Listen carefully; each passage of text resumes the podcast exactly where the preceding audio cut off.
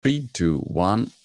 Giorgio, Giorgio, Giorgio. Ma eh, se dovessi dire che mestiere fai a uno che ti chiede che mestiere fai, che cosa risponderesti?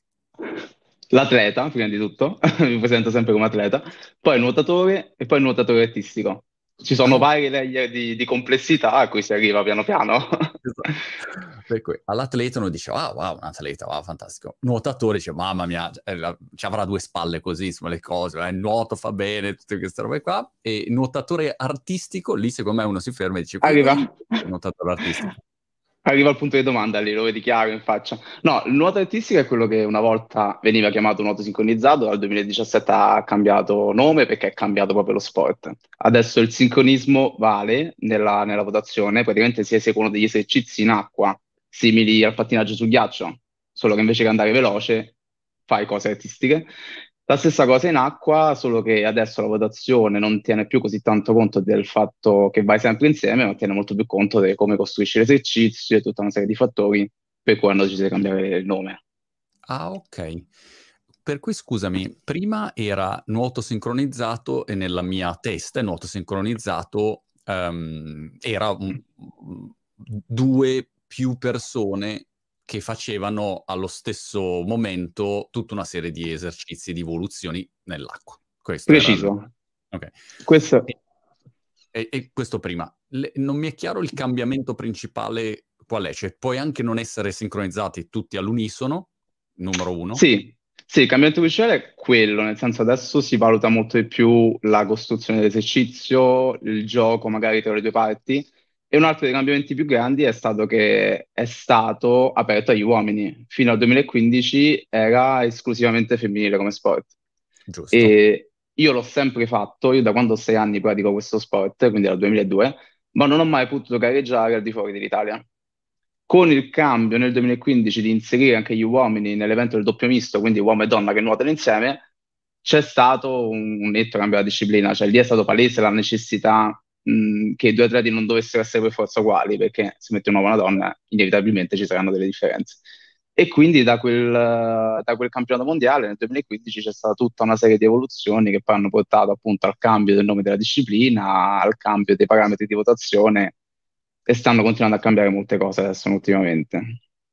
Quali sono ehm, le, le competenze principali che uno deve avere per fare questo sport? mi viene in mente che parlavo con un amico Pellizzari, il pelo, ehm, eh, quest'estate, e si giocava a pallanuoto in acqua, ok? E dicevo, caspita, cioè, se uno nuota bene, chiaramente è forte. Dice sì, però poi, ad esempio, devono anche saper fare judo perché sott'acqua c'è tutte le prese che si tirano giù e non avrei mai immaginato. Quali competenze principali devi avere per essere al top di questo sport? Sicuramente, vabbè, nuoto alla base. Noi nuotiamo tutti i giorni, devi sapere nuotare tutto. Devi avere competenze di apnea, che la maggior parte del tempo durante i nostri esercizi noi siamo sott'acqua, con la testa sott'acqua, quindi sicuramente devi sapere respirare, controllare come approccia la fatica, di avere delle competenze artistiche perché non di far vedere la fatica. Noi arriviamo alla fine dei tre minuti che siamo completamente distrutti ma se fai vedere che stai faticando perdi votazioni, perdi appeal con il pubblico, perdi appeal con i giudici, quindi non lo devi far vedere. E servono delle competenze da ginnasta perché devi avere una certa esplosività, devi avere una certa flessibilità, devi avere una certa potenza. Il fatto è che servono talmente tanti aspetti diversi che noi ci alleniamo di media 8 ore al giorno, perché nuoti, fai l'apnea, fai la preparazione fisica, fai teatro, fai anche sessioni di cura mentale, eh, perché comunque l'approccio alla gara è molto importante, quindi sono tutta una serie di competenze che poi si possono, secondo me, riassumere nel ti devi voler allenare, devi voler essere disposto a migliorare qualsiasi ambito che ti può tornare utile, anche i più, i più assurdi, come appunto uh, a volte nelle sessioni di teatro si fanno delle cose un po' al di fuori di quello che uno è, pensa sia il mondo sportivo. Chiaro, chiaro. Ma dico una cazzata se Mhmm, penso che alcune preparazioni che mi hai detto sono una in contrasto con l'altra. Cioè, se io voglio essere un, appunto, citavo il pelo prima, un grande apneista, o, è molto diverso da essere un, ottimo ginnasta anche a livello di preparazione eh, atletica, immagino. è un po' come se facessi mix martial art, devi mettere insieme tante discipline eh, che, che, magari, come dire, richiederebbero, se fai solo quello, una specificità proprio totale, immagino. Sì, sì, è quello il punto. Diciamo che quando, ad esempio, io in quanto uomo non sono super avvantaggiato sull'aspetto della flessibilità, quindi se esagero in palestra mi rendo conto di avere più difficoltà in quell'aspetto lì. Quindi c'è sicuramente un bilanciamento tra, tra le varie caratteristiche che uno deve andare a sviluppare e questo ti permette, secondo me, di sviluppare anche un tipo di sensibilità mh, diverso da quello che magari sviluppi con altre attività, perché comunque devi sapere respirare con la pancia per fare l'apnea, ma poi usare gli addominali in un altro modo per avere più mh, estensione di gambe, quindi è un continuo tirare la corda in direzioni diverse cercando di, di non spezzarla. Immagino. Sai che mi sono impallinato di respirazione diaframmatica e, ehm, tra, tra le varie cose, ogni tanto mi, mi, mi intrippo, inizio a, a, fare, testare, danneggiarmi, eccetera, insomma, però eh, mi sono impallinato con, con, un aggeggino di plastica di, di, un mix martial artist che si chiama Bass Ruten, che ha fatto sto robo dove in sostanza respiri, limita la, l'aria che poi può ispirare no? e ti, ti spinge no? sempre di più a respirare in modo diaframmatico che non, non c'hai bisogno ovviamente di quell'aggeggio lì per farlo, però insomma mi, mi intrippava ed è nella mia lista di gadget infiniti che, che prendo spesso restano lì, però questo mi sembra, mi sembra carino. È, mh, è incredibile come uno respiri male in generale e senza accorgersene, no? Sì, è incredibile più che altro perché in realtà il respiro diaframmatico è naturale, cioè noi abbiamo quel muscolo lì, ci serve a respirare e quindi da, da neonati respiriamo bene, solo che non ho capito mai bene perché lo perdiamo con l'età, iniziamo tutti a respirare di petto, di spalle, quindi sicuramente è una cosa che poi quando scopri ti, ti svolta tante cose, anche dal punto di vista mentale. Comunque la respirazione diaframmatica, per esempio, io lo uso tantissimo prima di una gara perché ti permette di regolare il tuo stato di attivazione e per dirti, io l'ho trovato utile anche in altri, in altri ambienti. Io ho fatto un TED l'anno scorso e ho trovato super utile affrontare un ambiente completamente diverso a quello da, a cui sono abituato, con le stesse tecniche che invece utilizzo in gara. Quindi sicuramente il respiro è una cosa che andrebbe insegnata più spesso. È vero. Io qua ho fatto due eventi la scorsa settimana e, cioè, e nonostante cioè, abbia 50 anni, sono 22 anni che faccio eventi, comunque sei nervoso, no? Cioè, mille persone, duemila persone davanti, non è che sei lì rilassato. Però la respirazione è, è tutto. Una volta che sai come respirare ti cambia, ti cambia tutto. Forse stavo pensando perché eh, perdiamo la respirazione quando ero bambino io si diceva, oh mi raccomando, petto in fuori, pancia in dentro, no? Questa era l'idea del, della, della mascolinità, oppure la esatto. no? che in un qualche modo ti, ti blocca, non lo so, ecco, ci sono tanti elementi però che, che lascio agli, agli, studiosi di respirazione. Ma tu hai detto che hai iniziato quando eri piccolino, quindi? Io ho iniziato a sei anni, ho iniziato a sei anni quando non c'era nulla, non c'era artistico maschile, non esisteva, per una serie di, di coincidenze fortunate fondamentalmente. La famiglia su tutte, mia madre è stata allenatrice di nuoto artistico da sempre, lo è ancora. Mio padre capendo l'antifona che mia madre sarebbe stata sempre in piscina, ha detto ok, faccio il giudice così almeno in gara stiamo insieme. Geniale. E... e prima di me si tuffò in acqua mia sorella e mio fratello. Quindi sicuramente era una cosa di famiglia. Quello che spinse però a me e mio fratello a entrare in acqua insieme a tutte le altre ragazze fu di vedere questo americano, questo pioniere della nostra disciplina, uh, Bill May si chiamava, nuotare a Roma nel 2000 e quindi diciamo che fondamentalmente noi abbiamo visto che il pubblico lo amava, lo, lo acclamava. Eh, lui usciva dalla piscina, firmava un sacco di autografi, faceva un sacco di foto e abbiamo detto ok, lo vogliamo fare anche noi, di diventare anche noi come lui. E quindi ci siamo buttati un po' all'interno della nostra famiglia anche noi in questo progetto. Ma ehm, da quando hanno aperto lo sport anche alla, um, agli uomini? Eh, quanti atleti ci sono? Cioè, c'è stata, come dire, una partecipazione di massa ehm, oppure è, è, come dire, una partecipazione di nicchia, eh, come, non mi ricordo, avevo eh, chiacchierato con un, un, un tuffatore dalla, da, da, dall'alto, si tuffa da non sì, so. Sì, sì, sì. De Rose, immagino.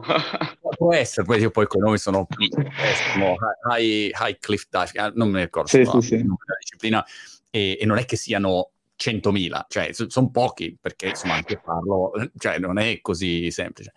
Eh, quindi mi domandavo che livello di adozione ci fosse anche in Italia, quanto a, stia prendendo lo sport o sia ancora di super nicchia. No, non è uno sport così estremo. Diciamo che non so se hai mai avuto il piacere di tuffarti a 10 metri, già quello è fuori di testa. Pensare di farlo da 30 è assolutamente, assolutamente fuori. Quindi sicuramente ha avuto più, più appeal perché è più facile da approcciare. E, e ci, c'è sta essendo una crescita esponenziale, cioè dal 2015 ad oggi c'è stato un grandissimo aumento di numeri, non solo a livello italiano, ma proprio a livello mondiale. E soprattutto è bello vedere che ci sia una crescita in tutte le età. Ci sono ragazzi giovanissimi, ragazzi della mia età, master di 50 anni che hanno fatto i campionati europei la, il mese scorso, due mesi fa, e quindi c'è una crescita veramente estesa in tutte le fasce d'età, in tutte le regioni d'Italia e in molti paesi del mondo. Questo è importante perché significa che è una crescita organica, è una crescita che non si basa solo su un momentum fortunato, ma che sta mettendo radici per il futuro della disciplina.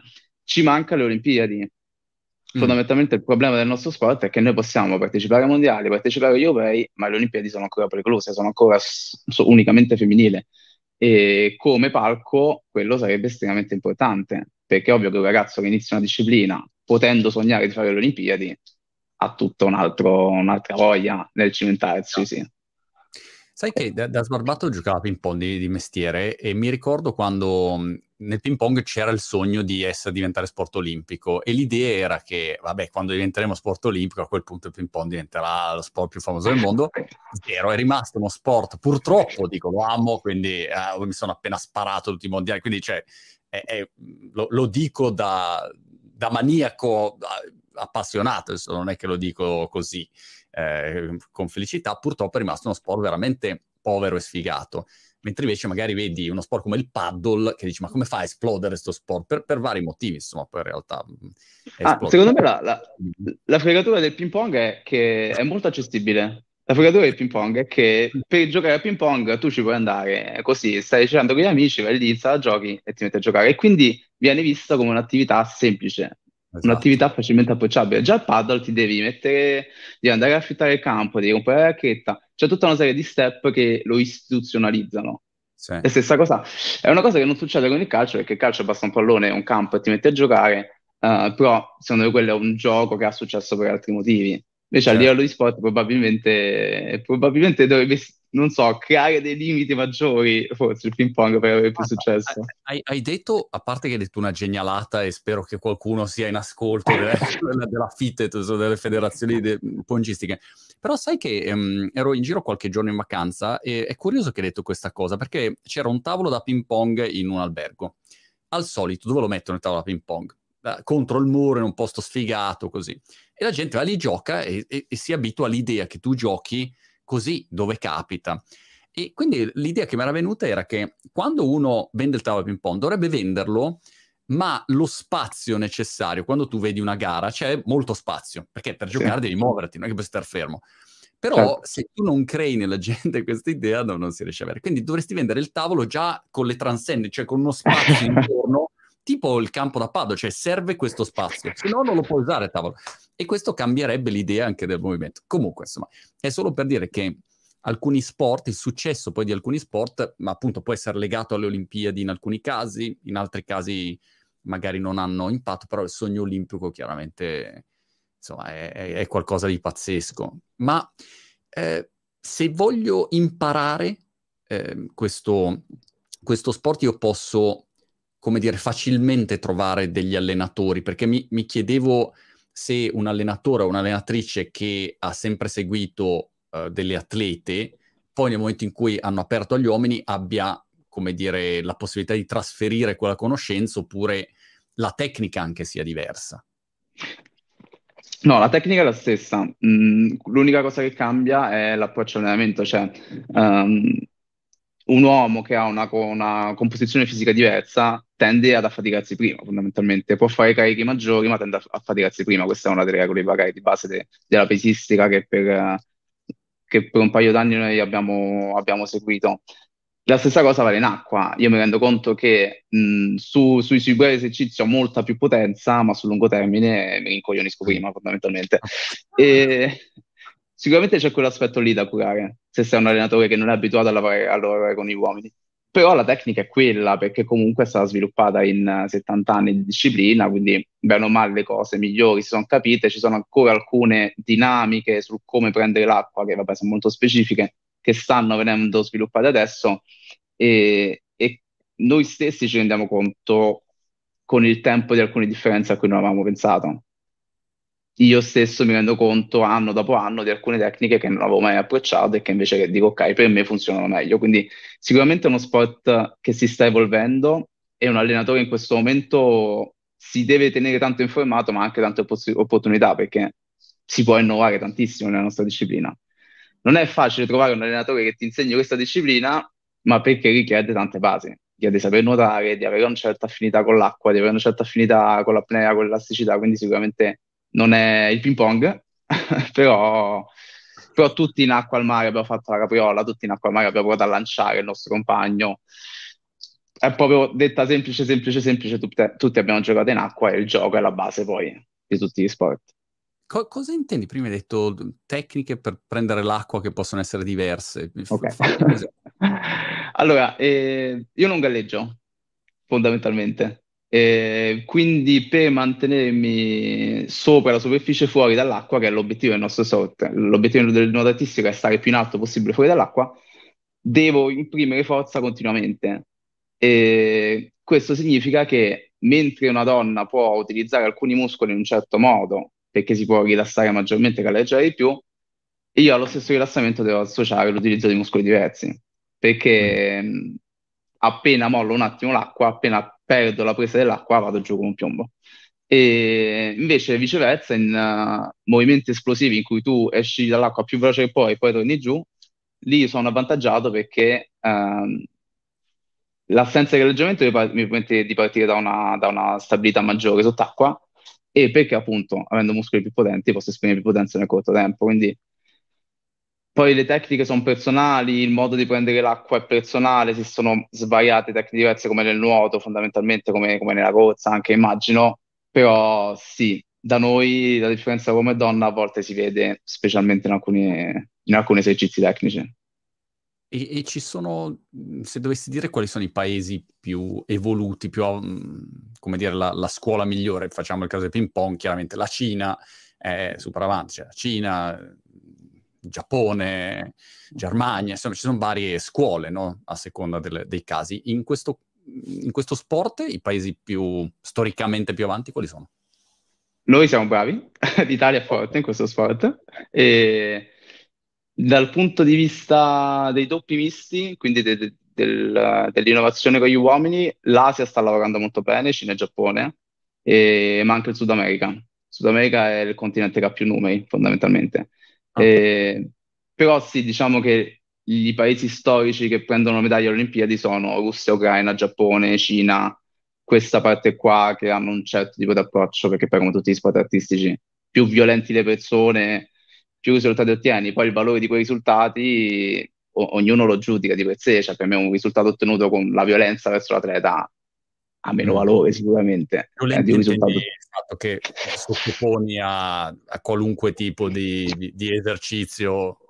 Io ho 300 atleti, li, gli faccio fare un esercizio che ne rompe 290, i 10 che certo. rimangono sono per forza, come si dice, eh, predisposti a fare quella cosa là. Mm. E è un tipo di approccio che magari dà i suoi risultati perché tu fai una selezione darwiniana sugli atleti che non si rompono, però non, non li fai migliorare e, e poi attuare se si ha una base così ampia di numeri. Noi in Italia invece dobbiamo concentrarsi sul far migliorare tutti quanti. Poi ognuno appunto decide il valore dei tuoi approcci, sono contento di stare in questa parte del mondo, diciamo. Chiaro, chiaro. Un'altra cosa che a me colpisce sempre di questo approccio brutale allo sport professionistico attuale di alcuni paesi, tornando al nostro esempio di ping pong, che a volte vedi dei giocatori meravigliosi, veramente meravigliosi, dici wow, questo è un giocatore fantastico, lo vedi a una gara e poi questo perde una volta, basta, fuori da nazionale tutta la vita, arrivederci, grazie. E, e da un lato dici, vabbè, è chiaro, eh, nel senso, bisogna vincere sempre, no? per alcuni paesi è così, dall'altro lato tu distruggi proprio una persona senza possibilità di, mh, mm, come dire, appello e quindi questa cosa veramente ti, ti fa riflettere no? su, su quella che è la situazione attuale. Però Eh sì, effettivamente paesi che sono brutali da questo punto di vista. sì, probabilmente lì il risultato ha la precedenza sull'atleta, probabilmente il Certo. numero di medaglie vinte ha la precedenza sull'atleta, quello sicuramente. Eh, succede anche da noi a volte, succede- ma da noi secondo me succede più il contrario, cioè che quando si arriva alla prima sconfitta, allora perdi interesse, Mm. perché allora cioè, c'è c'è molto l'idea del talento nello sport, soprattutto, soprattutto in Italia mi sembra ci sia molta questa idea del o sei talentuoso o, o- o no. E questo secondo me crea molti problemi perché se io sono talentuoso nel momento in cui perdo, significa che non lo sono più, significa che non sono abbastanza talentuoso. E invece l'idea è che se io perdo posso migliorare per arrivare più pronto alla gara dopo. Quindi sicuramente è una cosa che esiste, viene approcciata da un lato delle istituzioni, da noi viene approcciata dal singolo atleta, che però secondo me, secondo me è interessante da affrontare perché può migliorare tutto quanto il movimento. Sviluppare una cultura del fallimento, sviluppare una cultura del mh, affrontare i propri difetti per migliorarli, riconoscendoli, secondo me può tornare utile a tutti quanti. Assolutamente. Poi voglio dire, uno si rende conto che gli atleti possono vincere in tanti modi, non è che ci sia un modo solo, magari prendi, non so, Nadal è un certo tipo di atleta, non so, Kobe Bryant era un certo tipo di atleta, mh, Black Mamba, un killer assassino, ossessionato, 4 del mattina tutti i giorni. Però, come dire, una, magari LeBron James è un altro tipo di atleta, grande successo uguale, ma è un altro tipo di atleta, o Federer è un altro tipo di atleta, o, cioè ognuno eh, può vincere in tanti modi diversi, ecco, non è che ci sia... A volte, ecco, non so se hai questa sensazione anche tu, io l'ho vissuta da, da atleta per, per, tanti anni, c'era un modello solo, that's it. Allora, o, era, o eri così oppure eh, non c'era storia. Invece ognuno ha, no, trova le, le, sue dinamiche, i suoi punti di forza. Eh, una volta ho sentito Floyd Mayweather, il, il pugile, eh, dice ma allora ti alzi alle 4 di mattina? Dice no, io non mi alzo alle 4 di mattina, non mi alzo dopo perché tanto il, l'incontro di box è la sera, perché devo alzare alle 4 di mattina? Quindi ognuno l'affronta a modo suo, no? E, e non mi piace spesso questa, queste regole fisse per tutti, o tutti devono mangiare allo stesso modo, tutti devono... Ma magari tu hai delle caratteristiche diverse rispetto a un altro e, e per te funziona meglio un certo tipo di preparazione, un certo tipo di approccio, ecco. Eh, non so. Sì, è giustissimo, è giustissimo più che altro perché, voglio dire, non tutti studiamo allo stesso modo, non tutti lavoriamo allo stesso modo, è giusto che ognuno ottenga il massimo risultato per se stesso, quindi sviluppi delle tecniche per migliorare quello che può fare lui. Ti dico, da noi esiste molto questa cosa per cui se nasci sciolto, allora avrai successo, se non nasci sciolto, sciolto nel senso con uh, elevate flessibilità, Sì, certo. allora non avrai successo.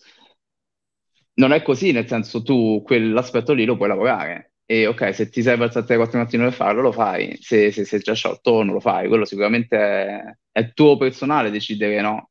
L'approccio. Io sono uno di quelli che non si alza alle 4 del mattino, però se c'è da fare una cosa in più tende a farla fondamentalmente. Eh, però non sto qui a dire, ok, questo è il modo giusto di farlo. Perché magari una persona che invece ha bisogno di staccare molto di più all'interno della sua giornata, se si allena troppo, va in perdita. Quindi quello è molto personale, assolutamente.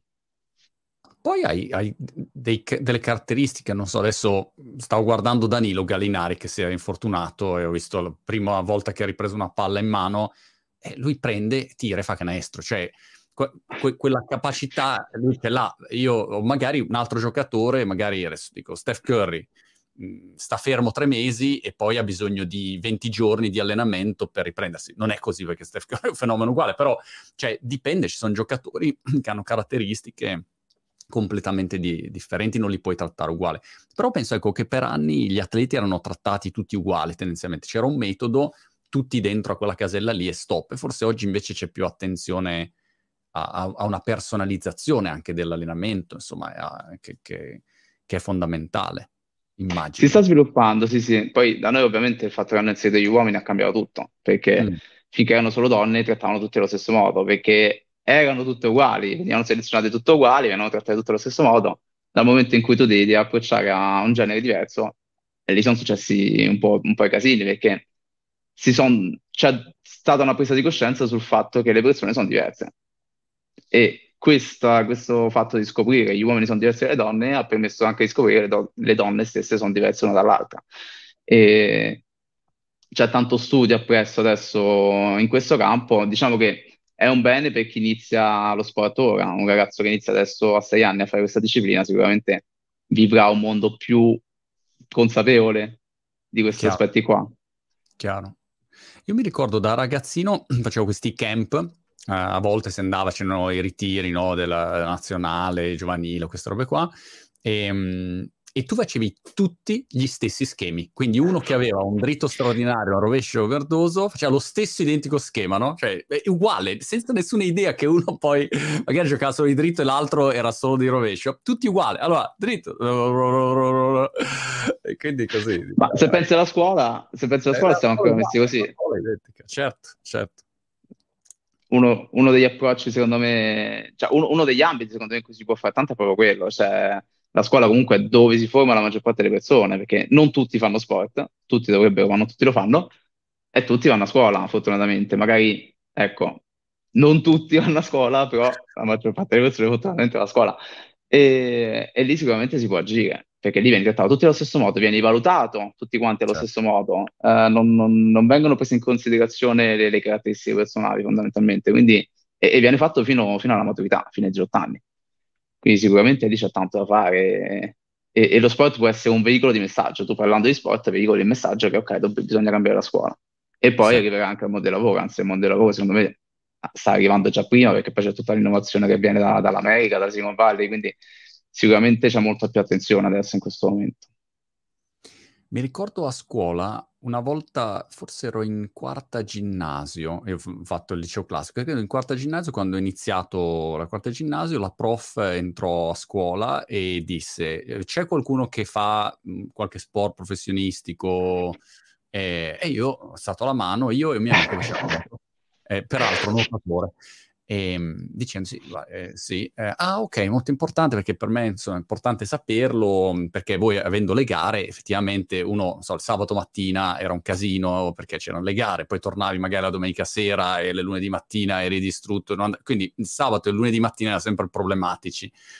E, ehm, e io quindi mi aspettavo, come dire, un trattamento conseguente. Invece ci massacrò tutte e due dicendo, ecco, esatto. avete deciso di farlo e adesso pagate prezzo. Sì, sì, alzare quella mano è stato il più grande errore de- del tuo esatto, percorso al liceo. Ho detto che cazzo che alzo la mano, capito? No, anche Però... per me è stato così. Ah. Anche per me è stato così perché mh, poi sono entrato in nazionale durante il mio quarto anno, quindi fondamentalmente c'era l'approccio alla motorità, però in nazionale noi ci alleniamo 8 ore, quindi tutta la mattina, tutto il pomeriggio, quindi avevo frequentato un mese di scuola totalmente e, e, e ti devi un po' aggagiare non è che dicono ok, tu stai facendo una cosa che poi può avere anche un, un ruolo sociale, perché poi alla fine lo sport è quello, fa un ruolo sociale, e quindi magari ti aiutiamo in questo percorso, eccetera. No, sei un po', sei un po preso allo sbaraglio e ci sono stati professori che magari, ecco, per dimostrare che il tuo impegno ti, ti, non ti impediva di studiare, ti devono mettere a tutti i costi in difficoltà. E io ero un po', come si dice, oppositivo in questo ambito, quindi diciamo, mi mettere in difficoltà, allora io non ci provo neanche, non mi frega niente, quindi non, non, ho avuto un approccio, come si dice, ehm, sano alla questione. Mia sorella, che invece è una, una mente molto più, più sveglia della mia, ha detto ok, io continuo a nuotare, vi dimostro che esco con 110 lode, esco con 110 lode, quindi anche lì è questione di carattere. Tu che cosa hai fatto quindi di, di scuole? Io ho fatto liceo scientifico. Ah, ok. Ho fatto liceo scientifico, non una bella esperienza, nel senso a me interessava tantissimo le scienze, tant'è che adesso che ho ripreso gli studi ho ripreso biologia all'università, e... solo che non si studia quasi nulla di scienze, di materie scientifiche, perché a parte che c'è sempre, cioè la maggior parte del tempo a scuola la passi a sentire i professori lamentarsi del fatto che non c'è tempo. Mm. E quindi la maggior parte dei programmi non, non, li fai in classe, non segui le spiegazioni, te li devi fare su libri. E, e, quindi sicuramente non è stata una bella esperienza la mia al liceo, ci sono tante cose che avrei voluto fare diverse, che se un giorno mi capiterà di poterle far fare in modo diverso, le farò in modo diverso. E, però diciamo che sì, l'attrazione verso le scienze mi è rimasta e ad oggi sono circondato da gente che studia giurisprudenza, scienze politiche, questo tipo di materie qui, e, e io rimango nella mia nicchia di, di metodo scientifico, di biologia, di, di, questo tipo di materie qua. Però ci sono alcuni professori che invece in una media che nella mia esperienza non è stata il massimo, eh, poi insomma, vari motivi eh, non è facile neanche fare professore, immagino, nella scuola italiana, con, con, le condizioni che ci sono, però poi invece ci sono alcuni professori che sono illuminati, magari tac, capito? Se, ne, se imbrocchi quello giusto veramente ti dà, ti dà la svolta, no? un grande prof eh, fa, fa, di tutto. Ecco, tu hai mai avuto un prof che ti abbia dato una scintilla? Io a uh, tutte le università, nel senso io al liceo ne ho avuto uno, ah uno solo di professore così, che è professore di storia, tra l'altro, che mh, veramente ci teneva che noi ci appassionassimo, cioè lui ci teneva a passarci il messaggio, ok, questo è quello che mi appassiona. E quindi fondamentalmente poi ti trascinava, perché quando uno uh, non pretende che tu faccia qualcosa, ma cerca di farti capire perché a lui piace quella cosa, sicuramente ti interessa di più. E però paradossalmente finché sei al liceo è come se la maggior parte dei professori soffrisse la competizione con altri interessi, cioè se tu hai altri interessi significa che io valgo meno ai tuoi occhi. E mm. quindi soffrono un po' questa competizione, no? Mentre all'università non gliene frega niente, cioè se tu hai scelto di fare università mentre fai sport, ah bravo, complimenti, sì, dai, continua. Cioè è più, è come se ti trattassero da adulto fondamentalmente, quando secondo me l'adulto inizia a essere già al liceo, già da primo liceo deve iniziare a costruire una, un essere umano adulto. Quindi sicuramente un approccio del professore universitario fatto già al liceo sarebbe sicuramente più costruttivo eh, per le nuove generazioni. Dimmi la tua giornata tipo d'allenamento, come funziona? Allora, quando siamo in collegiale eh, iniziamo ad allenarci alle sette e mezza più o meno. Quindi sveglia 6, 6 e un quarto, colazione, sette e mezza in acqua. Ci si allena, si fanno tutti i programmi di condizionamento tecnico, eccetera, pausa pranzo, un'oretta e mezza di pausa e altri allenamenti pomeriggio, che possono essere di nuovo in acqua oppure in palestra. La sera si rientra, si studia, ognuno ha le sue cose, siamo tutti iscritti all'università, quindi ognuno poi si mette lì a, a studiare le sue cose, scena sette e mezza, la sera si può a vivere, la ah. sera quindi ecco, c'è la serie da recuperare, te la recuperi, c'hai qualcosa da leggere, te lo leggi. Fondamentalmente poi io sono uno che tiene a, a, a curare l'aspetto, l'aspetto dell'atleta, cioè per me il lavoro dell'atleta eh, ci tengo a farlo nel modo migliore possibile, quindi cerco di dormire 8 ore al giorno, quindi sveglia alle 6, si va a dormire alle 10, 8 ore in matematica. Quindi in collegiale vivi di quello, fondamentalmente di quello. Per chi non fosse pratico, sono dei raduni dove ci sono vari atleti. E dove vi trovate? C'è un posto fisso dove vi trovate? Questa parte dell'anno la facciamo a Savona. Facciamo tre settimane su a Savona e una settimana a casa. Mi ha beccato una settimana a casa, fortunatamente. E mentre da gennaio in poi di solito scendiamo di nuovo a Roma, ci sono centri federali, ci sono un sacco di cose. Diciamo che spendi molto più tempo nel traffico, però sei a casa, quindi fondamentalmente c'hai i suoi vantaggi. E come strutture c'è bisogno di strutture particolari o, come dire, una volta che c'è una piscina sei a posto così? No, noi abbiamo bisogno di un fondo almeno tre metri, perché da regolamento non puoi toccare il fondo e ci sono de- de- delle tecniche per cui ti impili uno sopra l'altro per spingere una persona fuori dall'acqua e lì ti serve un fondo uh, abbastanza importante. Per il resto no, un po' di spazio, almeno se i nuotatori nuotano in corsia, a noi ci servono almeno 4-5 corsie in modo da girare bene la vasca. E...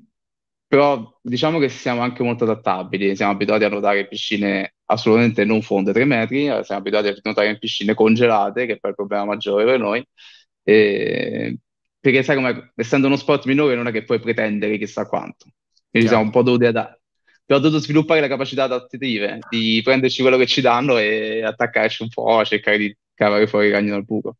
Hai citato il problema principale per me, la temperatura dell'acqua. Io non potrei mai fare tuo sport perché dopo un po' direi, ragazzi, eh, solo acqua no, super eh. sorgente termale, se no non, non mi immergo. È un incubo, è un, è un, incubo perché poi il freddo ti rimane addosso, quindi tu entri in acqua la mattina, il primo giorno, dici ok, è fresca, già il pomeriggio è congelata, il giorno dopo non è che riparti da, dal caldo, riparti dal freddo del pomeriggio. E quindi si accumula, tu arrivi gli ultimi giorni della terza settimana che, che non ne puoi più, hai, hai le terminazioni nervose completamente addormentate però ti attacchi, cioè sai che devi passare da lì, sai che poi se fai questo per otto mesi c'hai il campionato del mondo che è un'esperienza mega galattica e allora dici ok, non è così facile, eh? soffri, soffri tanto, però vai a dormire dicendo ok dai, domani cerca di soffrire un po' di meno. Poi ti svegli incazzato col mondo, però...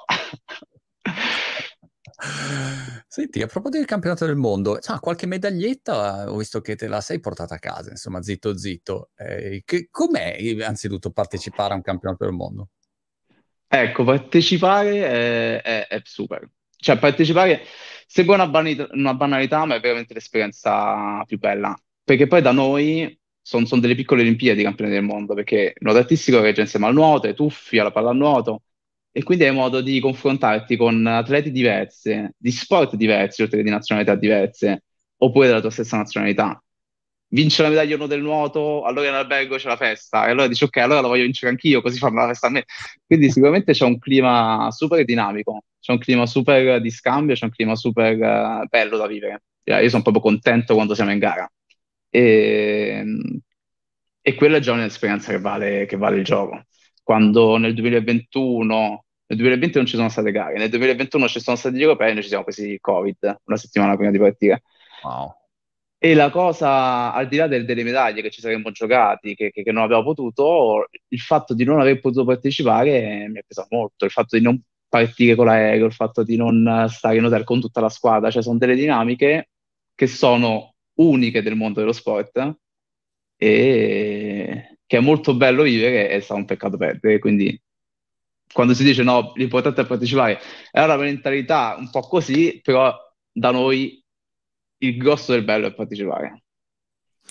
Che, che medaglie f- hai vinto finora, per chi non seguisse la tua carriera?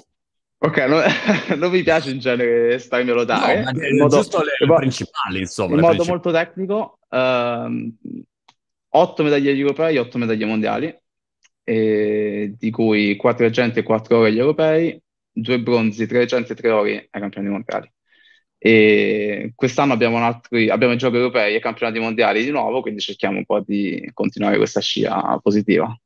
Grande. E, e che discipline fai? Cioè, se vai ai mondiali, eh, che, che, cosa fai? Perché per dire, giochi a tennis o ping pong, vai e c'hai il singolo, il doppio, maschile o femminile, e il misto, per dire, that's it. Oppure magari ci sono altre gare a squadre a seconda delle, delle competizioni. Qui che discipline hai?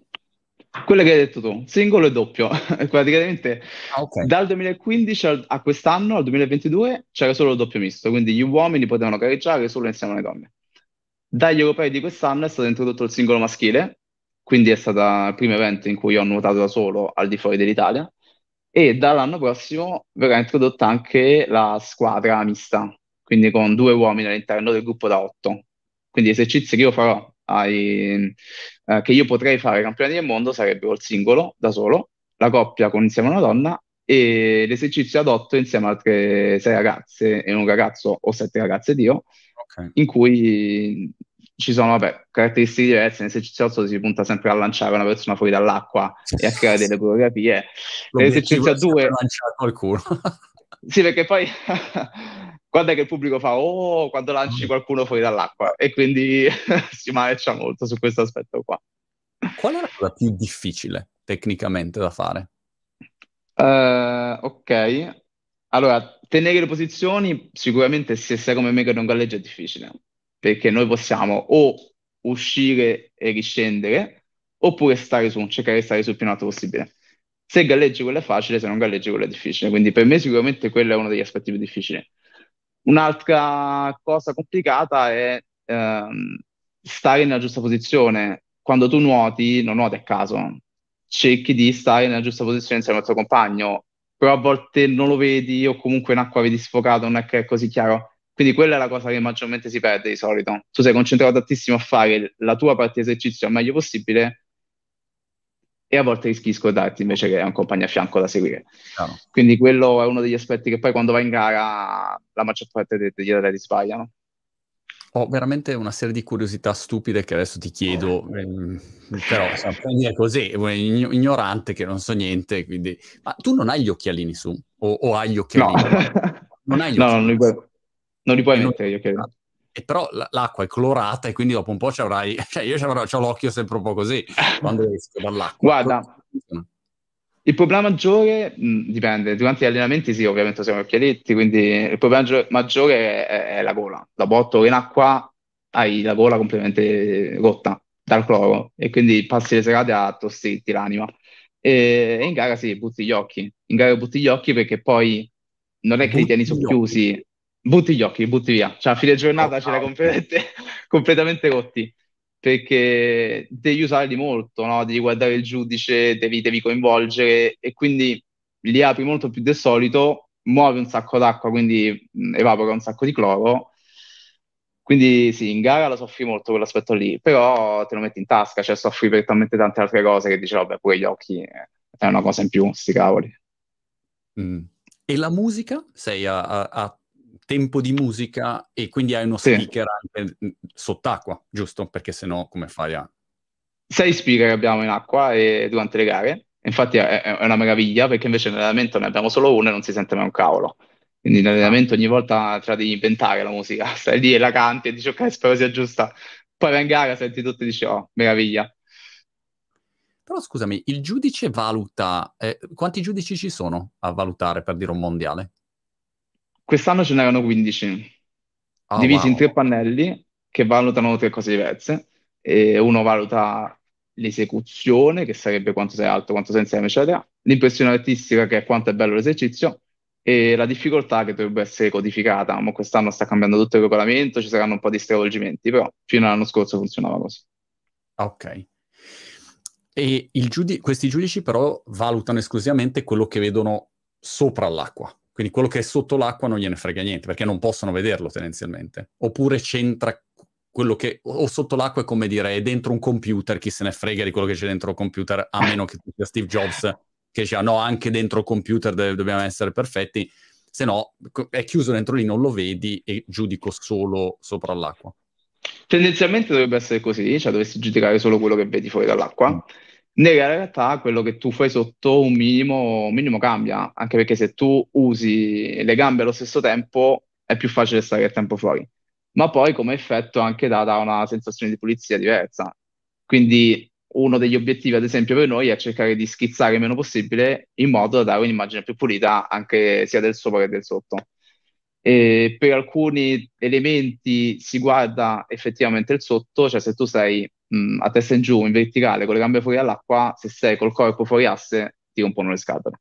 Però quelli sono un po' gli elementi specifici. Per il resto del tempo è più una cosa a cui tu fai attenzione perché puoi illudere il giudice di star facendo meglio uh, di quello che in realtà magari non stai facendo. Ok.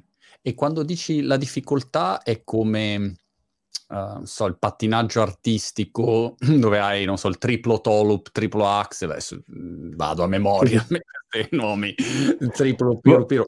Eh, cioè, hai quelli... essere così. Sì, sì, vorrebbe essere così. Stanno lavorando per codificare in quel modo. Solo che noi abbiamo una gamma di movimenti infinita e quindi è un po' difficile come lavoro. E, qu- e qual è la tipologia di movimento che dici wow, ha fatto quella roba lì? C'è qualcosa che spicca a livello di difficoltà? Allora, in genere sono, cioè, più, più, più ti muovi veloce, più è difficile, perché il controllo del corpo è sicuramente difficile. Tutte le cose fuori asse sono molto difficili, quindi quando invece stai su una linea verticale, col corpo sei detto, ma con le gambe sei completamente fuori asse, quelle in genere sono cose molto difficili. E, e in genere, come nel pattinaggio, no, i salti girando, anche da noi i giri sono molto difficili da fare. Quindi una persona che si mette lì e gira 30 secondi, la gente un po' dice wow che poi mm. invece paradossalmente per il pubblico invece rischia di essere noioso, perché se tu vedi uno che gira 30 secondi, dopo un po', se non sei competente, dici, vabbè, ho capito, sai girare, bravo. bravo. E quindi si sta lavorando, secondo me, per cercare di codificare delle difficoltà che non siano difficili, ma siano interessanti per il pubblico. Ok. Però mh, nell'acqua come fai a girare? Nel senso, cioè, se io provo a girare nell'acqua, non giro, cioè c'è l'acqua e, e attrisce, non so come dire. Que- que- quella è una delle tecniche di cui ti parlavo. Cioè, ah. devi usare le mani in un certo modo, okay. in modo da creare una corrente che ti faccia girare. E quella è, è una delle cose più difficili, perché poi le tecniche sono tante, sono personali, ma tu devi combinare non solo il fatto di girare, ma anche il fatto di stare alto. Quindi devi dare due spinte diverse, una verso il fondo e una verso ehm, mm. la circonferenza fondamentale del giro. E, però sì, sono tutte tecniche di, di, di, di, utilizzo delle braccia quelle e del corpo, perché se no, se usi solo le braccia, il corpo si, si spancula tutto e cade in ogni direzione. Quindi è tanta tecnica, per, queste, per questi aspetti è tanta tecnica. tecnologia ce n'è oppure niente? Nel senso che c'è un costume fine alla storia e no- non c'è niente di particolare? No, costume, tappo per il naso, perché se ti entra l'acqua è finito, e, e fine dei giochi. Infatti non è uno sport così costoso dal punto di vista dei materiali, è sicuramente costoso dal punto di vista delle trasferte, ma quello penso tutti gli sport in realtà. Mm. Chiaro. Quando hai iniziato eh, a fare uno sport che era esclusivamente femminile, que- che reazioni hai avuto? Perché c'è tutto un tema no, di inclusione, secondo me, che, che è importante e, e, che oggi si vede no? in qualunque sport, peraltro, ormai c'è una grande contaminazione. So, io ho visto qua, sono andato a vedere la finale di cos'è, gli europei femminili di, di, di calcio pieno, mm-hmm. lo stadio pieno, un interesse pazzesco anni fa era impensabile, cioè era in Italia, cioè vent'anni fa, quando mai succedevano. Mi, mi domando co- com'è stata la, diciamo, la tua re- reazione, la reazione degli altri, che, che cosa vivi oggi? Allora, non è stato facile. Quando ho iniziato, quando ho iniziato, in realtà sì, perché iniziando a sei anni, quando sei così piccolo, hai meno pregiudizi, cioè sei molto più aperto come mentalità. Quindi i ragazzi de- de- della scuola, delle altre squadre erano più incuriositi che non straniti. I problemi sono iniziati ad esserci alle medie, al liceo, perché in quell'età sviluppi una tua identità e spesso lo fai a danno degli altri, spesso ti, ti appoggi sulle debolezze altrui per farti forza. E quindi sicuramente lì ho dovuto affrontare tutta una serie di pregiudizi dovuti al fatto che facessi uno sport prevalentemente femminile.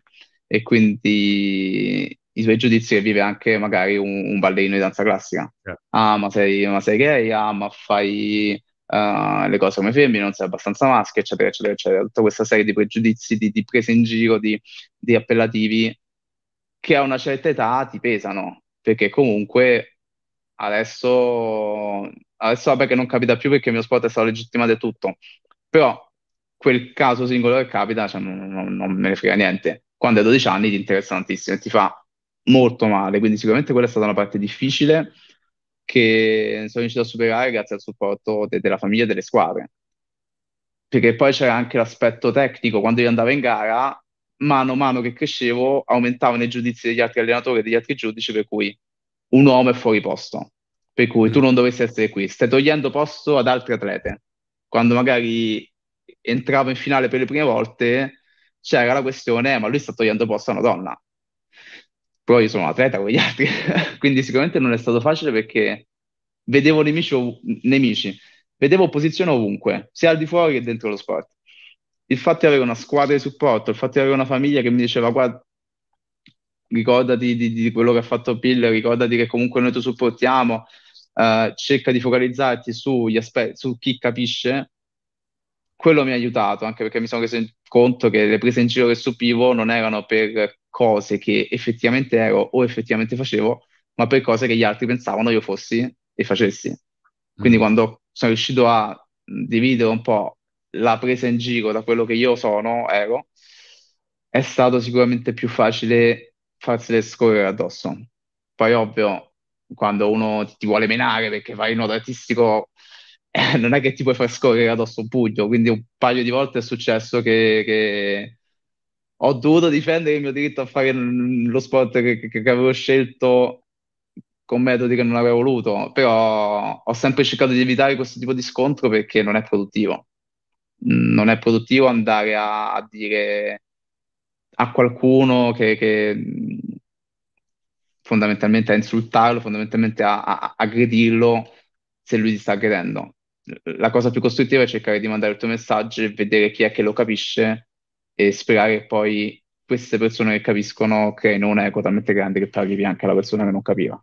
Che, che, poi Giorgio, se ci pensi, uno già deve farsi un mazzo così per riuscire a diventare bravo, a competere, cioè è già faticoso di suo e, e avere anche disturbi esterni diventa una menata ulteriore, insomma. Però sì. ehm, immagino che adesso la situazione comunque sia molto migliorata, insomma, complessivamente. La situazione è molto migliorata, è molto migliorata perché adesso, prima del, dell'aspetto strano, c'è l'aspetto sportivo, cioè prima del fatto di fare uno sport con la maggior parte delle atlete donne, c'è il fatto di aver vinto delle medaglie. E quindi la gente vede prima la medaglia e poi lo sport che tu fai. E quello è un po' il bello di avere no, manifestazioni sportive in casa, cioè perché le Olimpiadi a Roma sarebbero state importanti. Perché quando tu vedi uno sport dal vivo, quando tu lo vedi da vicino, capisci, capisci immediatamente quello che dicevi tu, capisci immediatamente il sacrificio, capisci immediatamente tutto il valore che c'è dietro. Quindi il fatto di aver fatto i campionati europei a Roma ad agosto è stato importantissimo per noi, perché un sacco di gente ha capito finalmente, dopo 26 anni, quello che stavamo facendo. E, ehm, però sì, non è stato facile, più che altro perché, come ti dicevo, non c'erano tantissimo maschile al tempo. Quindi io avevo gli attacchi a scuola, gli attacchi all'interno del mio mondo e in più le regole del mio mondo sembravano confermarmi che loro avessero ragione, perché se io non posso gareggiare, evidentemente sono fuori luogo. Quindi sicuramente ci sono stati dei periodi non proprio semplici e in questo momento sto cercando di fare il possibile per far sì che questi momenti non li vivano chi, chi, chi, inizia adesso dopo di me, anche perché mi sento non, non in colpa, però mi sento un po' responsabile, no? Se qualcuno inizia questo sport adesso a dire ok, però cioè, magari ha visto me, quindi se, se poi subisce delle cose brutte potrebbe essere stato prima. E quindi il mio obiettivo più grande adesso è cercare di costruire un mondo, un ambiente in questo sport che sia il più accogliente possibile per i ragazzi che adesso iniziano, che sia più pieno di, di opportunità possibile per chi verrà dopo di me. Ok, e come pensi di farlo? Sicuramente uh, spingendo tanto dal punto di vista mediatico in modo che venga riconosciuto, cioè comunque i campionati europei a Roma ci hanno riconosciuto come sport, ci hanno riconosciuto come atleti, prima eravamo solo una cosa un po' una caratteristica un po', un po particolare. Certo. Cercare di far conoscere molto di più il nostro sport secondo me è importante e poi cambiando tutta una serie di regole, ecco per dirti una stupidaggine, la categoria dai 12 a 14 anni si chiamava categoria ragazze all'epoca. non è che conti niente, nel senso alla fine è un nome, però a quell'epoca ti, ti, ti pesa e quindi ecco, cambiare tutti quegli aspetti di regolamento che sono ancora esclusivi e cercare di ottenere l'ingresso alle Olimpiadi per Los Angeles in modo che chi inizia adesso può fare tutte le gare, aver ottenuto i singoli uh, maschili mondiali, stare ottenendo le squadre miste, sono tutte opportunità nuove che ovviamente si aprono a me, perché io sono ancora in attività, ma che si aprono soprattutto per i ragazzi che, che ci si approcciano adesso.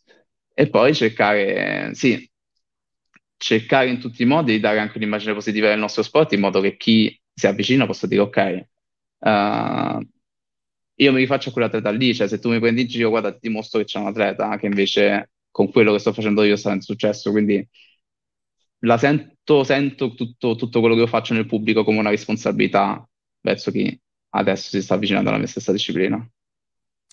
A me a volte fa eh, molto riflettere quanto le persone che non hanno fatto sport a livello professionistico spesso non comprendano che cosa c'è dietro, anche per diventare scarsi a livello uh, in uno sport. Il culo che ti devi fare, il mazzo che ti devi fare è enorme.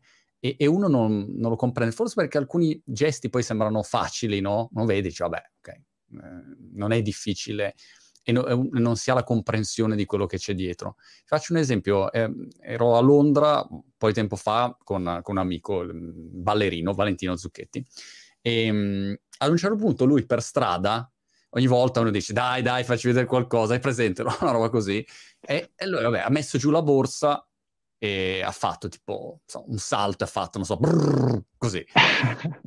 tu lo vedi e dici wow, cioè io quella roba lì non sa, ma come fai a farla? Non so, e sembra Superman, ok?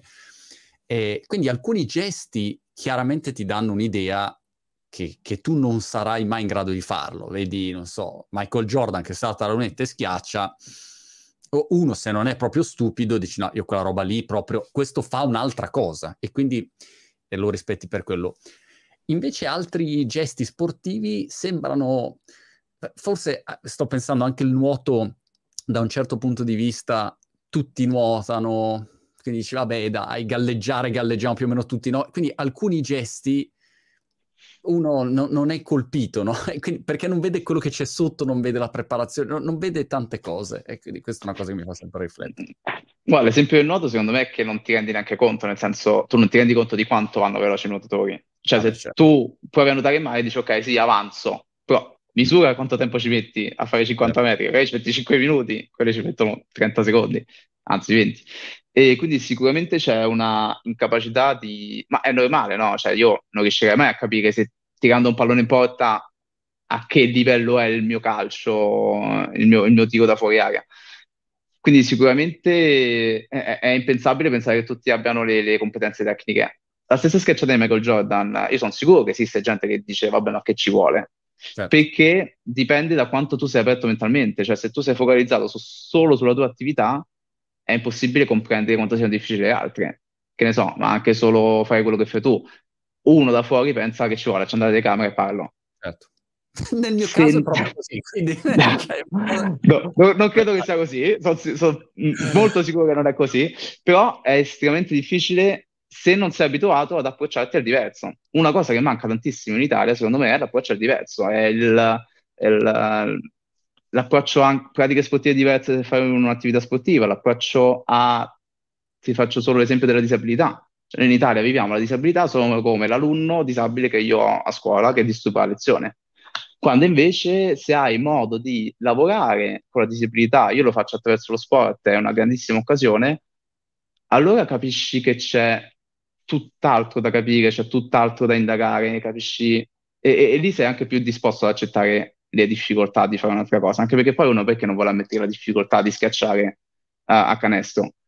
Perché ci piace pensare che in un'altra vita avremmo potuto fare qualsiasi cosa per carità, io sono son sempre un fautore dell'idea di miglioramento, cioè uno può sempre migliorare qualsiasi cosa.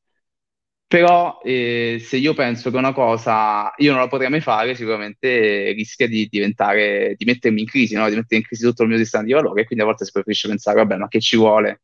Non lo faccio perché non mi va di impegnarmi, però lo, sa- lo saprei benissimo fare. È così. Eh, forse anche perché quando tu ti imbatti eh, in qualcosa dove veramente ti rendi conto che un'altra persona è un'altra categoria rispetto a te, quello ti obbliga a farti un serio esame di coscienza. Se tu pensi di essere bravo a giocare a calcio e poi incontri Ronaldo, capisci che questo fa un altro sport. Tu, ti sembra di fare lo stesso, ma lui fa un'altra cosa. E, e, quindi magari tu pensavi di essere il, numero, il nuovo Maradona, però ti devi rendere conto che non è così. Quindi l'esamino di coscienza non è facile da fare. Secondo me il discorso, è il discorso del talento questo, cioè l'idea che se io ho un talento ho paura a metterlo in crisi, no? Cioè se io mi reputo talentuoso a giocare a calcio, non gioco contro Ronaldo perché potrebbe mettere in crisi questa mia eh. idea di talento. Quindi se io gioco con Ronaldo e lui mi, mi, mi straccia, vabbè oggi non ero in forma, ha avuto fortuna. È difficile dire, ok, io effettivamente sono qui. Però se io lo dico, allora da qui posso andare qua. Cioè, se io accetto l'idea di non essere talentuoso o l'idea di appunto non eh, essere uno senza talento, ma di essere una persona che in questo momento è qui, allora posso migliorare. Cioè, questa idea secondo me ci può permettere di vivere meglio anche le sconfitte, perché l'idea che se io faccio un esame che va male, l'idea appunto che un esame che va male mette completamente in crisi tutto quello che io sono è alla base de- de- della, della staticità, alla base del, della mancanza di miglioramento personale. E, tornando alla scuola, secondo me questo si vede chiaramente nei voti, cioè io prendo un 4 in primo liceo, mi fa media con la maturità, ma cioè, io ho avuto un percorso, ho avuto una crescita, una maturazione. Non può esistere che quello che io ero 5 anni fa mi pesa su quello che sono oggi quindi piuttosto che prendere 4 e risultare uno scemo da quella maturità, io non mi impegno e dico che non me ne frega niente, che se solo mi impegnassi a prendere tutti i 10, ma non è importante. Non pensi, Giorgio, che sia anche questa mentalità della, come dire, de... prendiamo lo sport o il successo, è questa sorta di idea che sia tutto un gioco a somma zero, c'è uno che vince e uno che perde. Ovviamente lo sport è così, no? Perché se uno vince l'oro e l'altro non lo vince, insomma, per definizione. Però a questo punto il fatto che Ronaldo sia più bravo di me a giocare a calcio non nega che io, anche io possa essere bravo a giocare a calcio, non è che deve essere bravo solo lui, o se uno ha successo ed è posso averlo anch'io, posso essere contento per lui e, e, stare concentrato su di me. Invece l'idea di, come dire, in un qualche modo uh, escludere, no? Cioè una cosa esclude l'altra. Allora io mi sento sempre se riconosco che un'altra persona è un fenomeno, io sono un perdente. E quindi questa mentalità, poi non, non voglio fallire, ho paura de, de, de, della sconfitta, del brutto voto, di provare a sperimentare qualcosa, perché se poi non funziona la gente dirà, ah, hai visto, non ha funzionato. E quindi c'è questa continua mentalità, che ovviamente nello sport professionistico cioè, è, è, estrema, perché c'è uno che vince e uno che perde, fine della storia. Però... Um, se uno, come dire, ha fiducia in se stesso, nei propri mezzi, fa un suo percorso, io mi reputo un pongista di successo, eppure sono stato una pippa, nel senso a livello internazionale assolutamente irrilevante, però per me ho fatto il massimo che, che potessi fare. E, Ma tu hai fatto anche tutta una, serie, una, tutta una serie di esperienze certo, che da persona normale non avresti fatto. Infatti, secondo me lo sport non è un gioco a somma zero, perché non è che vinci o perdi, tu puoi arrivare secondo, ma comunque hai fatto un campionato mondiale, comunque hai ispirato delle persone, comunque hai delle cose da raccontare che non avresti avuto. Secondo me è anche un modo di inquadrare la vittoria. La vittoria è sicuramente una medaglia d'oro, ma ci sono altri modi di vincere, altri obiettivi da raggiungere, altre cose da guadagnare. E quindi sicuramente quello che dici tu è giustissimo. C'è la paura di risultare un fallito perché non vinci, e... però è sbagliata perché è sbagliato il frame di riferimento. Cioè, tu devi no. prima inquadrare cos'è che lo sport ti dà e solo dopo i risultati che ottieni. Assolutamente, assolutamente. L'unico problema è ecco, che poi quando ci sono di mezzo sponsor, eh, interessi grossi, chiaramente c'è un, una spinta totale, anche mediatica, eh, economica, a definire, ehm, so, no, cioè a premiare soltanto il numero uno che ha qualunque cosa, e appena non sei numero uno, via, sei l'ultima delle merde e dentro. E quindi c'è questo calderone, diciamo, organizzativo, ecco, de- dello sport professionistico estremo, eh, do- dove a quel punto ti spingono a-, a, ragionare così. Ho visto una bella intervista ehm, con John Danner, che è questo allenatore di Brazilian Jiu-Jitsu, e ogni volta mi viene in mente questo suo concetto della del togliere l'eccezionalismo da, dalle gare, quando prepara i suoi atleti, dice guarda, una gara è come se tu fossi in allenamento, quella costruzione lì della musica iniziale, dello speaker che dice now for the world champion, tutta quella roba lì non c'entra niente con la gara, quello è creare un momento eccezionale per venderlo al pubblico che deve comprare il biglietto, ai media, portare i giornalisti, non c'entra niente con la competizione, la gara è tu sei lì in gara come stai, stai in allenamento. E quindi spinge molto su questo concetto, però tutto il pacchetto è costruito per cercare di creare questo no? noi contro di voi, le, le, rivalità, perché quello vende di più, funziona meglio mediaticamente. E però va, va poi a scapito della, dell'atleta di, di, per sé, che invece non gliene dovrebbe fregare niente di quella parte lì, dal punto di vista della prestazione. Ecco. Ah, in realtà dipende come sei, per dirti a me quella parte lì mi casa una cifra. Cioè, una gara io una gara senza tutto quel contesto sì, Mi, mi, dispiace. Cioè, io esatto. ho fatto dei esatto. campionati europei un po' miseri, mi è dispiaciuto. Cioè. Vai, è bello vai, entrare, vedere, vedere la piscina mega gigante, tutti i cartelloni, tutto. Cioè, è una cosa che ti fa dire, cavolo, sto facendo qualcosa di unico. Sicuramente dipende come ti approcci. Se sei uno che si innervosisce davanti alla grandezza, ok, evita. Poi, ovvio, quando entri in acqua, pensi, ok, sono nella mia piscina di allenamento, è tutto normale. Quando fai l'esercizio tuo, quando devi fare la cosa tecnica. Però tutto il contesto è bello. Me, a me gasa. È, è, forte questo. Vedi com'è l'interpretazione che uno ha dello stesso avvenimento può essere tutto e, e l'opposto. Come gestisci tu la pressione del, del pre-gara, che a, a, me a volte sembra ingestibile? Non capisco voi atleti come facciate a, a cercare a, a, restare, come dire, lucidi. Ehm, cioè, hai, come dire, qualche suggerimento anche per chi deve gestire una pressione. Sì, ah, io, è sicuramente, è sicuramente personale, la cosa più utile da fare è provare, mettersi in gioco il più possibile e provare diverse strategie finché non trovi quella che funziona per te.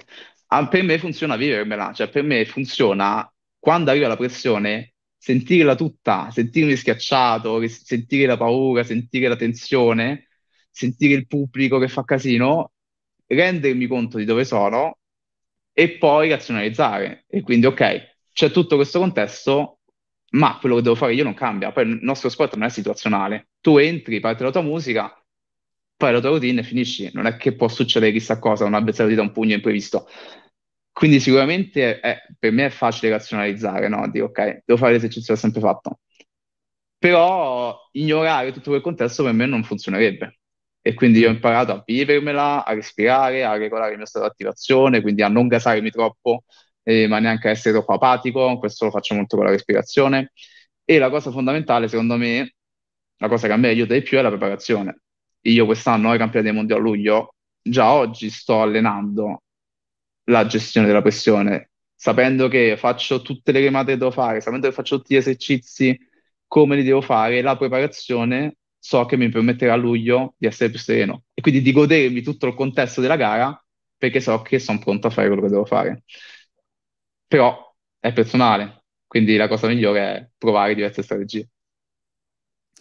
Mi piace questa idea di viverti la pressione, di, di, di non provare a sfuggirla, ma, ma, come dire, sentire, anche perché questo ti crea una sorta di abitudine. Eh, pensavo allo scalatore che ho intervistato di recente, eh, Philip, nomi sono pessimo, Blasic, eh, una, io con i cognomi non riesco mai a recuperarli, però eh, lui che appunto va su e se sbaglia cade e crepa, eh, continuava a insistere sul fatto di abituarsi in continuazione all'idea della paura, sentirla proprio, perché in questo modo anche fisicamente la puoi, la puoi gestire. Giorgio, eh, adesso programmi futuri prossimi appuntamenti, che cos'hai? Allora, la nostra stagione inizia in genere a febbraio-marzo, che i campioni italiani, che sono la prima tappa in cui tutti i nuovi esercizi ci danno un po' un feedback. Abbiamo a maggio i campionati europei, che valgono come qualifica olimpica, non per me, e a luglio i campionati del mondo in Giappone. La nostra stagione arriva là. Saranno i primi campionati in cui potrò nuotare anche da solo, quindi sarà sicuramente una versione completamente nuova, ma come dicevi tu, l'abitudine a vivertela fa bene anche perché è fisiologico, la paura non è che puoi evitare di averla. Eh, il tuo sistema limbico parte, ah, paura, pericolo, eh, però sarà una, una bella paura se vinci l'oro in Giappone, quando ti daranno la, la medaglia e ti, ti, mettono una cosa lì, puoi prendere il microfono e dire eh, volevo anche ringraziare Monti per... no, scherzo. Ma io lo faccio queste cose, eh? faccio... Guarda, cioè, ai campionati europei si sono... Ai campionati europei si sono inventati il fante europeo, per cui se eh. facevi cose strane vincevi, e io ho voluto vincere anche quello, quindi sono voluto... se c'è un premio faccio tutto. Come hai vinto il fante europeo? Guarda, ho twerkato durante la sfilata della gara, ho, ho detto, ho, ho, salutato il Papa in diretta di Buoff. C'era una serie di cose da fare, poi ah. se ti devo andare a fermare è stato divertente, è stata una cosa molto divertente. Grande. Giorgio, ti lascio andare che oh, bisogna allenarsi adesso, eh? Eh, ti invito per andare nell'acquetta fredda, però vabbè, insomma, ti penso nel frattempo. Bocca al lupo per tutto, ci vediamo alla prossima. Ok, lupo, grazie, è stato un piacere. Ciao ciao.